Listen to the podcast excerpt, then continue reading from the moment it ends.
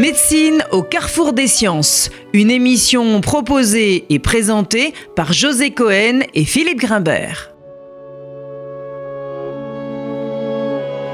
Bonjour à tous et bienvenue sur RCJ. Le thème de notre émission aujourd'hui sera consacré aux relations passionnantes qu'entretiennent le cerveau et le langage et plus particulièrement à ce que nous apprennent les maladies de la parole sur la façon dont fonctionne le langage. Pourquoi ne peut-on plus parler après un accident vasculaire cérébral? Qu'est-ce qui coince dans le bégaiement? Quel rapport entretiennent la dyslexie et l'écoute de la parole? Quel est le destin des mots chez un enfant sourd? Qu'est-ce qu'une hallucination auditive? Un phénomène assez fréquent au cours de certaines psychoses. Ce sont toutes ces questions auxquelles nous essaierons d'obtenir des réponses avec notre invitée, Annelise Giraud, neuroscientifique, directrice de recherche ex-directrice de recherche au CNRS et professeure à l'Université de Genève, et qui vient de publier aux éditions Odile Jacob un ouvrage intitulé Le cerveau et les mots de la parole, tout à fait passionnant. Alors, Annelise Giroux, bonjour. Merci d'avoir répondu à notre invitation. J'aimerais, avant que nous rentrions dans le sujet de votre livre, vous demander qu'est-ce qui, comme neuroscientifique, vous a poussé à vous intéresser au langage et à toutes ces atypies? Autrement dit, comment avez-vous rencontré la question du langage comme neurologue, et comme neuroscientifique alors, euh, la question est un peu euh, bizarre parce que j'ai rencontré le langage avant de devenir neuroscientifique. Euh, donc, je pense que depuis l'enfance, je suis fascinée par les mots, par le pouvoir des mots, les pouvoirs des mots qu'on dit et puis le pouvoir des mots qu'on ne dit pas. Alors euh, évidemment, j'ai des mésaventures biographiques qui m'ont fait euh, m'interroger là-dessus. Et puis en fait, j'ai fait une psychanalyse avant euh, de m'intéresser aux neurosciences, ou du moins en parallèle, parce que je voulais chercher sur ce fameux pouvoir des mots, en quoi ça pouvait, moi, me transformer, de verbaliser ou de de, réfléchir là-dessus. Et puis au final, euh, bah, j'ai fait mon choix. Euh, la psychanalyse ne m'a pas intéressé plus que ça et j'ai découvert les neurosciences et là j'ai enfin pu euh, regarder ce qui se passe dans la tête de quelqu'un qui, parle, qui écoute la parole. C'est amusant ce que vous dites parce que ça me fait penser à une anecdote. Freud raconte qu'un jour il avait analyse une patiente britannique qui lui a dit en fait ce que vous me faites c'est une talking cure, hmm. une cure de langage. Et Freud avait trouvé cette phrase magnifique et il l'a d'ailleurs gardée dans beaucoup de sa correspondance.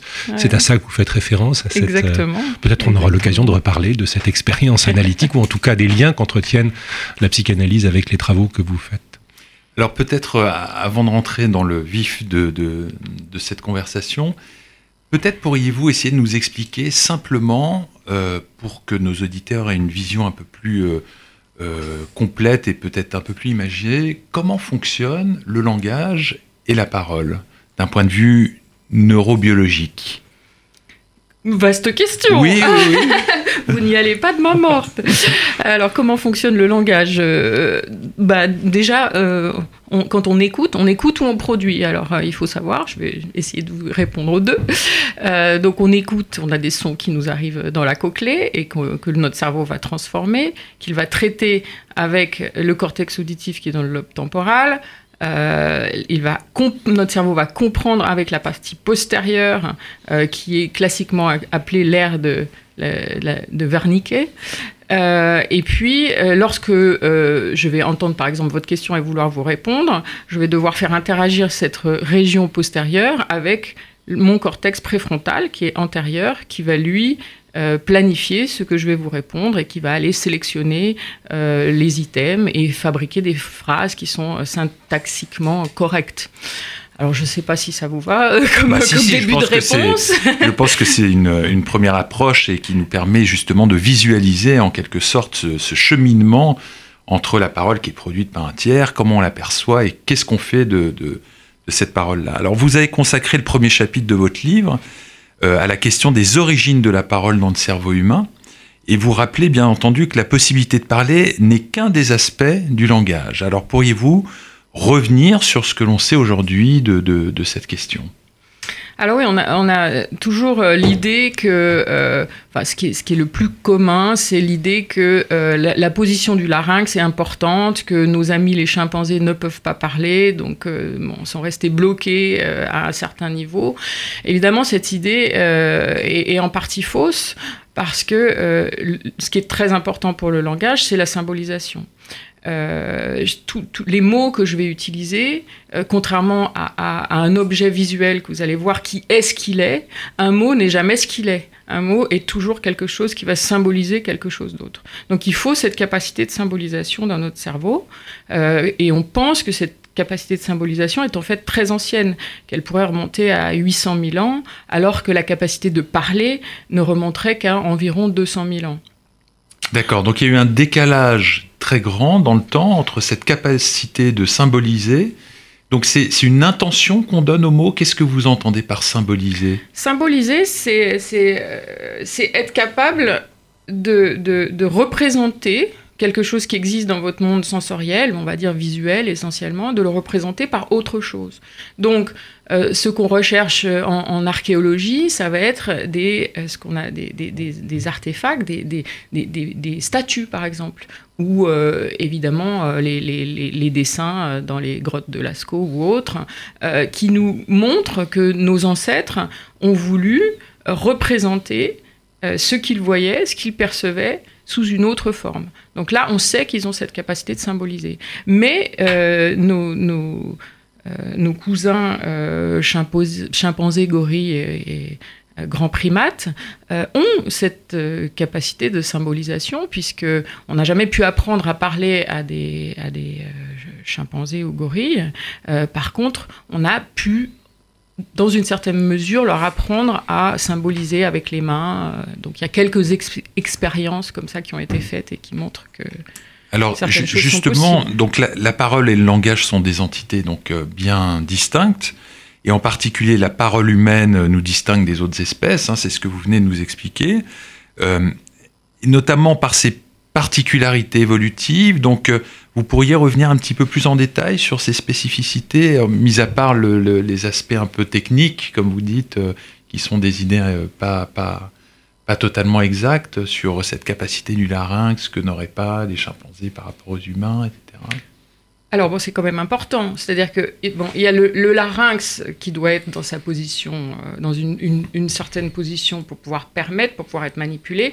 Et puis il y a l'évolution du cortex frontal euh, pour pouvoir euh, manipuler le système vocal. Donc euh, ça, c'est un aspect extrêmement important de l'évolution donc, on, a réalisé l'importance en découvrant cette fameuse ce fameux gène FOXP1. Euh, et c'est donc une famille euh, d'origine pakistanaise où plein de membres de la famille étaient affectés par une dysarthrie, une de grandes difficultés à produire la parole.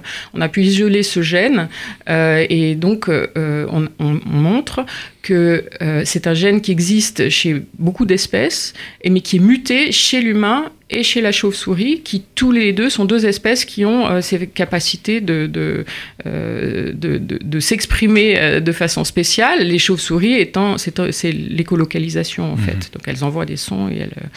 euh, donc C'est pas spécifique à seulement la chauve-souris, cette capacité justement de, d'écolocalisation. Alors il y a le dauphin aussi qui Oui, c'est ça, le dauphin aussi. Mhm. Euh, je ne sais pas d'ailleurs si le dauphin euh, Ah, a cette cette, mutation. mutation. ouais, je ne sais pas si on le sait en fait. Je ne sais Mm. pas si c'est connu. Mais donc euh, tout ça pour dire que euh, c'est notre cortex préfrontal qui, en se développant, a permis de pouvoir articuler de cette façon extrêmement précise, extrêmement rapide. Et pour cela, il, il- il a dû interagir en permanence avec notre cortex euh, temporal postérieur afin euh, qu'il y ait des boucles qui se créent et qui, qui- qui permettent donc ce, ce langage fluide et rapide que, que nous avons. Alors, si, si on, si on vous comprend bien, ce qui nous fait sortir de la caverne, pour, hein, au sens euh, passer de la symbolisation à autre chose, non pas à l'idée euh, comme chez Platon, mais à la langue, ce serait donc une anomalie sur un gène commun Mhm. qui permettrait ce passage-là, ce passage de la symbolisation à l'expression orale, c'est ce que vous, c'est ce que vous suggérez? Je pense qu'il faut vraiment qu'il y ait une conjonction euh, de, plusieurs facteurs. Donc la capacité de symboliser, la possibilité d'articuler, euh, et également ce qu'on appelle euh, l'apprentissage auditif, qui est une capacité qu'ont par exemple les chiens, qui, est de comprendre. Donc il faut vraiment qu'il y ait ces trois choses, la symbolisation, l'articulation, qui est possible, par exemple, chez, euh, chez les perroquets qui sont capables de nous imiter, eux, ils ne vont pas être capables de symboliser. Donc, ils nous imitent, ils symbolisent pas. Le chien, lui, il est capable de comprendre, donc il a l'apprentissage auditif, mais il n'est pas capable de verbaliser. Par contre, Ouais, il Donc c'est une triade, quoi. C'est une, triade, qui fonctionne. Euh, je pense que si on recherche les origines dans un seul de ces domaines, on ne trouvera pas. Je pense qu'il faut admettre qu'à un moment, tout était en place pour qu'il y ait tout ça. Et, et, là, il y a eu développement du cortex préfrontal. Je pense que un, aspect important, c'est également le développement du préfrontal dans les fonctions exécutives de façon plus générale. C'est-à-dire qu'au-delà euh, de, la parole, euh, ce qui s'est passé, c'est que notre, cortex frontal a été capable de prendre en compte de plus, en plus d'informations dans le temps c'est-à-dire d'intégrer une information dans le temps. Donc si vous, voyez un animal domestique, euh, un chien, un chat, vous voyez qu'il est très euh, stimulus-réponse, c'est-à-dire euh, il voit ses croquettes, il va se précipiter, etc. Donc lui, il a, il a une durée d'intégration très, très faible, brève. très brève. si vous augmentez cette durée d'intégration, vous allez commencer à pouvoir faire des liens de cause à effet et voir justement des causalités qui vont nous obliger à développer des concepts pour exprimer cette causalité. D'où l'apparition de mots de, de, transition et de causalité, des, des pourquoi, des et, mais. Euh.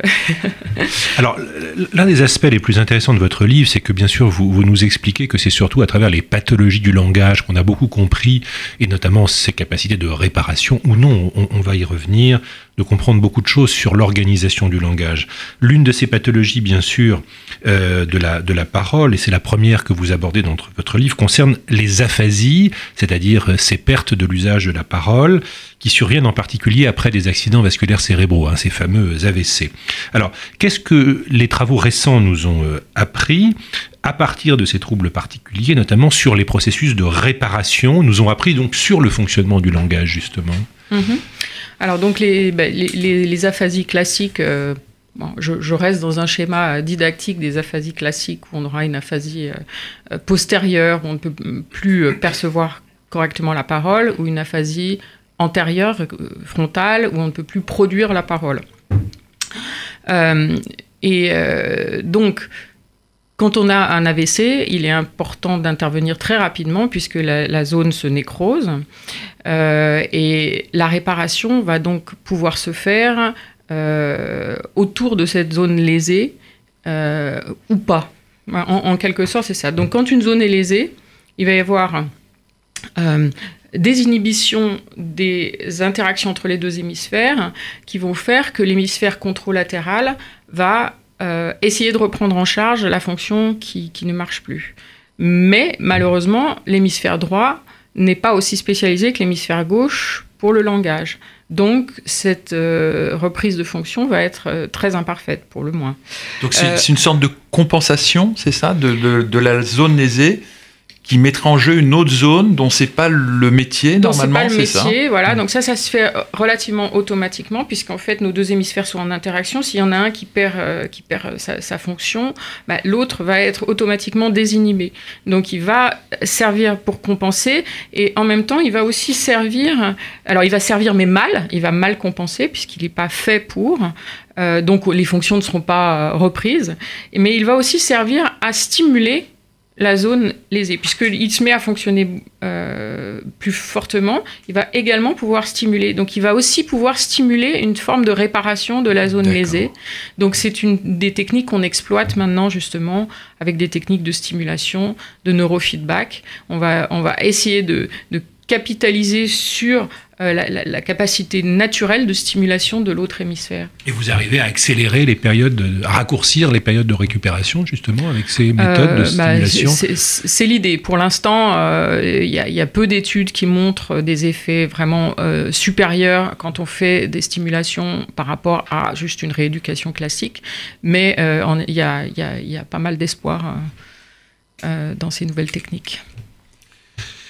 Alors, vous consacrez, pour rester dans le cadre de ces troubles du langage, une partie de votre livre à l'un des troubles neurodéveloppementaux du langage qui est probablement le plus fréquent, en particulier chez l'enfant, qui est le bégaiement, et qui répond, euh, on le sait, à des spectres euh, de, de présentation euh, très variées, de formes particulièrement mineures à des formes très, très handicapantes. Qu'est-ce qu'on sait aujourd'hui sur les causes précises du bégaiement? Qu'est-ce qui se passe dans, ce, dans, ce, dans cette parole qui se répète? Alors, bah, le bégaiement, euh, là aussi, il y, a eu beaucoup d'idées euh, psychologiques. Il y en a encore beaucoup d'idées psychologiques sur le bégaiement. Euh, et puis finalement, lorsqu'on regarde, comme on l'a fait nous en IRM dans le cerveau d'un adulte, nous on a, essentiellement étudié, soit les anciens bègues, soit des, des personnes qui bégayent euh, donc on voit qu'il y a euh, des marques, il y a, il y a, euh, des, cicatrices en quelque sorte. Donc il y a des anomalies à la fois de la matière grise et de la matière blanche, essentiellement ben, dans les régions qui vont permettre au cortex temporal postérieur d'interagir avec le cortex préfrontal.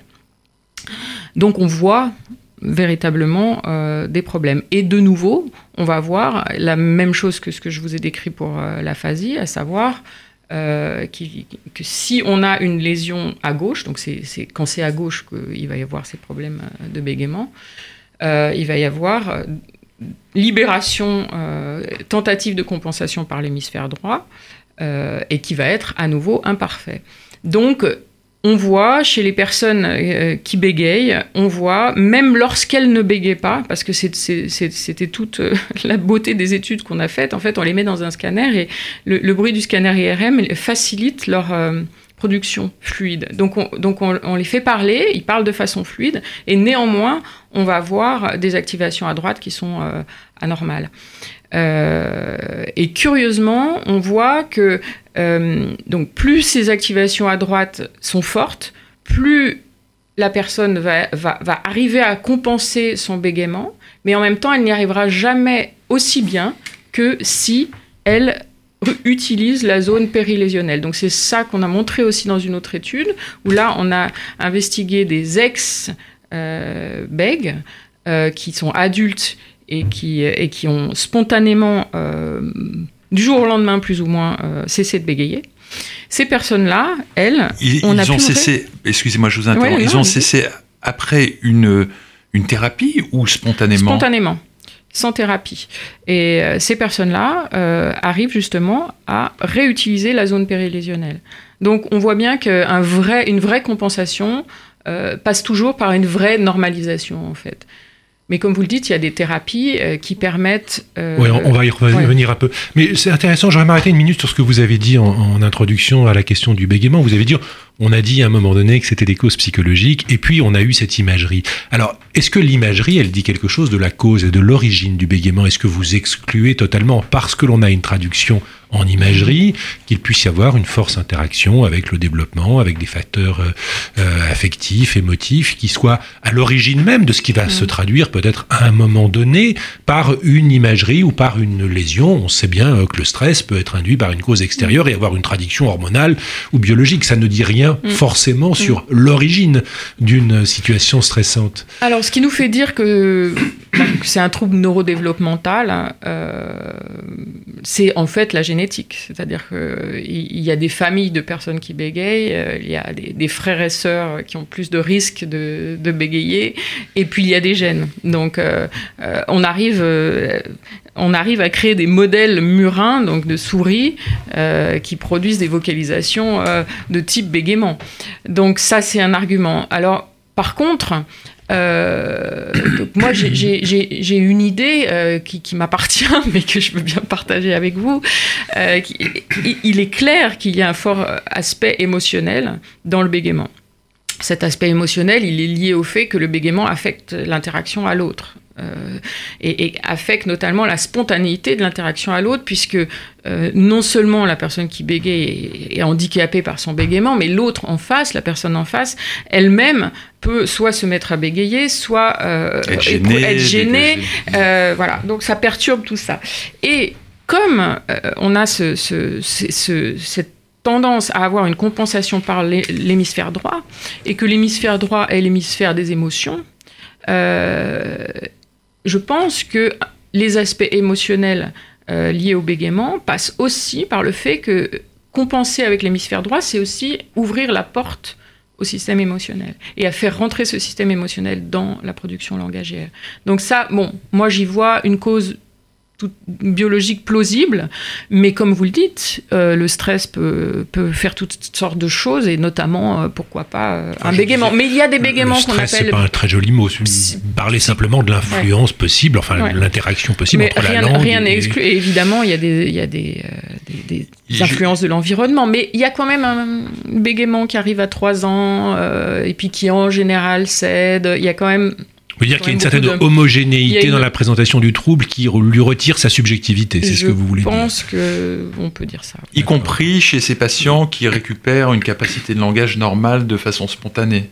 C'est les mêmes signatures, si je, si je, puis dire. Justement, puisque c'est chez ceux-là euh, qu'on a, qu'on a pu montrer quand même des traces, des traces objectives. Alors parlons un peu, si vous le voulez bien, d'une pathologie euh, très lourde que, qu'on appelle euh, l'autisme, que l'on nomme plus volontiers aujourd'hui euh, les troubles du spectre de l'autisme, qui se manifestent par des altérations dans la capacité à établir des interactions sociales, à communiquer, ainsi que par des anomalies comportementales également, et en particulier une réticence au changement et une tendance à répétition dans les comportements, dans les discours. Alors on sait que les personnes concernées semblent souvent isolées dans leur monde intérieur, présentent des réactions sensorielles, notamment auditives, très particulières, et vous suggérez dans votre livre que cette pathologie pourrait relever d'une désorganisation du traitement temporel auditif. Est-ce que vous pouvez revenir sur cette idée et peut-être euh, l'expliquer un peu? Alors déjà, je, vais corriger tout de suite quelque chose. Euh, donc, je, ne parle que des troubles euh, de la parole dans l'autisme. Donc les explications et les recherches que nous avons faites ne s'adressent qu'à cette question. Qu'à cette question-là.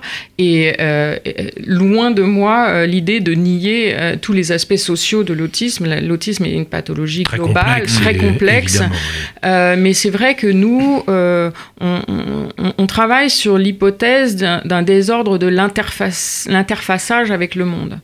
Euh, C'est-à-dire que euh, pour arriver à percevoir le monde, euh, donc notre cerveau en fait va échantillonner l'environnement.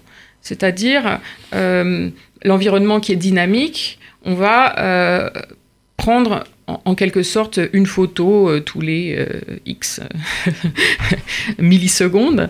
Et, et, cet échantillonnage est très important puisque ça, va permettre donc de, rendre compatible la dynamique de, de, ce, ce qui est dans l'environnement avec la dynamique de traitement de notre cerveau. Donc on est obligé d'avoir cette interface.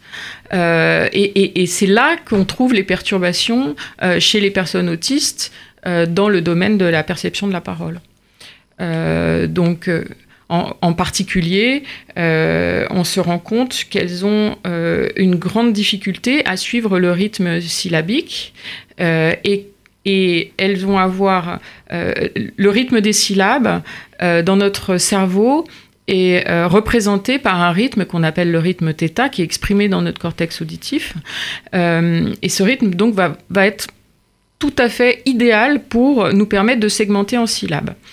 Euh, si on n'arrive pas à segmenter en syllabes, on va avoir derrière une énorme difficulté à segmenter en phonèmes, euh, puisqu'on a un enchâssement de ce rythme θ qui existe dans notre cortex auditif et d'un rythme plus rapide qui s'appelle gamma. Ces deux rythmes sont enchâssés et permettent de coder les phonèmes à l'intérieur des syllabes. Euh, et donc nous, on voit chez les personnes autistes euh, un, désordre de l'organisation euh, du rythme θ et du rythme gamma qui, qui ne s'enchassent pas bien.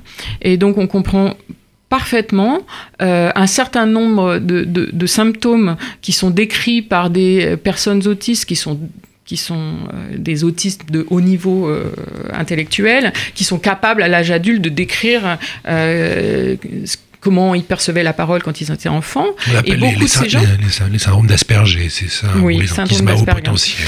Euh, et, ces personnes, ou du moins un, certain nombre de ces personnes, décrivent qu'ils avaient des problèmes pour percevoir les, sons très rapides qui sont les consonnes notamment. Alors, j'imagine que toute cette, euh, toute cette théorie du trouble du langage, que ce soit dans le bégaiement d'ailleurs ou dans l'autisme, euh, vous donne accès, ou en tout cas donne accès aux patients à des possibilités de thérapie cognitive et comportementale pour permettre justement à ce, à ce système de se réorganiser. Vous pouvez décrire un peu comment, euh, avec ces outils euh, très modernes et très contemporains, on peut interagir sur ces troubles euh, du langage, que ce soit dans le bégaiement d'ailleurs ou, dans le, ou dans ce que vous venez de décrire, des troubles du langage de l'enfant autiste. Alors, les, les, euh, les, techniques dont on dispose euh, actuellement euh, sont le, le, Brain-Computer Interface, donc les interfaces cerveau-machine, qui vont permettre d'enregistrer l'activité cérébrale en ligne pendant que, que, la personne est en train d'exécuter une tâche et on va renvoyer à la personne une information sur son activité cérébrale et on va lui demander de la modifier. Donc ça, ça marche, ça marche très bien et c'est en principe non invasif. Donc on a tout intérêt à développer ce genre de, technique. Donc euh, dans le domaine du bégaiement, c'est quelque chose qui, semble tout à fait approprié. Euh, bon, nous, nous ne l'avons pas encore fait. Euh, dans le domaine de la dyslexie, on sait qu'il y a euh, des anomalies très précises du fonctionnement euh, du cortex auditif, euh, qu'il est possible, sur lesquelles il est, possible d'intervenir, probablement avec ces, techniques d'interfaçage cerveau-machine. nous, nous travaillons sur une autre technique qui est la stimulation transcrânienne par courant alternatif. Donc ça paraît un peu barbare, mais en réalité, on applique un tout petit courant extrêmement faible et on arrive à restaurer un type d'activité euh, dont on a pu montrer qu'il est absent euh, chez euh, un certain nombre de, de dyslexiques qu'on appelle qui souffrent de dyslexie phonologique. Euh, donc on, Vous pouvez redéfinir ce que c'est que la dyslexie phonologique, peut-être? Alors oui, la dyslexie, euh, contrairement à, sa définition qui est un, problème de lecture, euh, dans un grand nombre de cas, c'est en fait un problème d'échantillonnage de, de, de, la parole, c'est-à-dire de, découpage de la parole entendue. Euh, et donc, euh, si le découpage se fait, se fait mal, euh, par exemple, si on n'arrive pas à découper les phonèmes au, bon, au bon format, on va créer dans notre cerveau des représentations qui sont extra-phonémiques, qui peuvent être subphonémiques en l'occurrence, qui sont un peu plus petites que le phonème. Et donc, les, les enfants qui ont ces, ces représentations n'ont aucun trouble, Simplement, le jour où on leur apprend à lire et où on leur dit, voilà, ce, ce, phonème-là correspond à ce graphème, donc à, telle lettre, eh ben, ça va être très dur d'aller chercher dans ces représentations quelque chose qui correspond au graphème. Donc, c'est une perte de sens de la lecture en quelque sorte, c'est ça?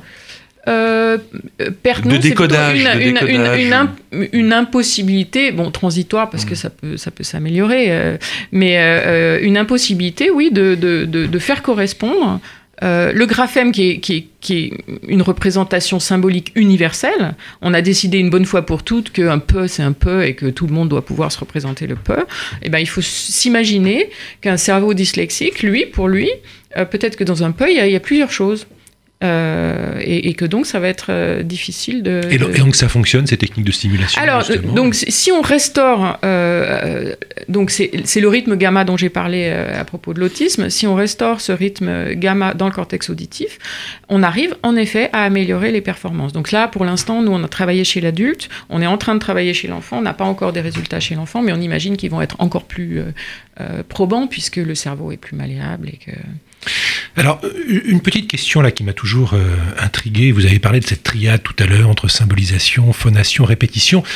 Il y a un cas particulier quand même qui est l'enfant sourd qui est amputé de l'une de ses fonctions. Comment ça se passe l'organisation du langage chez un enfant sourd qui n'entend pas justement et qui est privé de cette possibilité même de répétition? Alors, donc, vous parlez de la surdité congénitale, Par exemple, je oui. suppose. Euh, donc, l'enfant qui serait jamais exposé euh, à la parole, euh, ce qui existe de moins en moins de nos jours, ben, va développer un langage sur la modalité visuelle. Donc, en général, on va lui apprendre la langue des signes et il va voilà, développer, euh, il va réutiliser en quelque sorte les régions qui sont dans le cortex temporal et qui normalement doivent être utilisées par la modalité auditive, et va arriver à les réutiliser pour la modalité euh, visuelle. Donc les choses finalement se passent relativement euh, normalement. Euh, par contre, maintenant, bah, il y a de plus en plus de, de- d'enfants qui ont un implant cochléaire et qui vont donc développer euh, une, parole euh, tout à fait euh, comme, euh, comme la nôtre. Très bien, écoutez, merci. On a plein d'autres sujets abordés, mais j'invite les auditeurs à vous à parcourir votre livre qui est passionnant, publié, je le rappelle, aux éditions Odile Jacob, Le cerveau et les mots de la parole. Merci Anis Giraud, à la semaine prochaine. C'était Médecine au carrefour des sciences.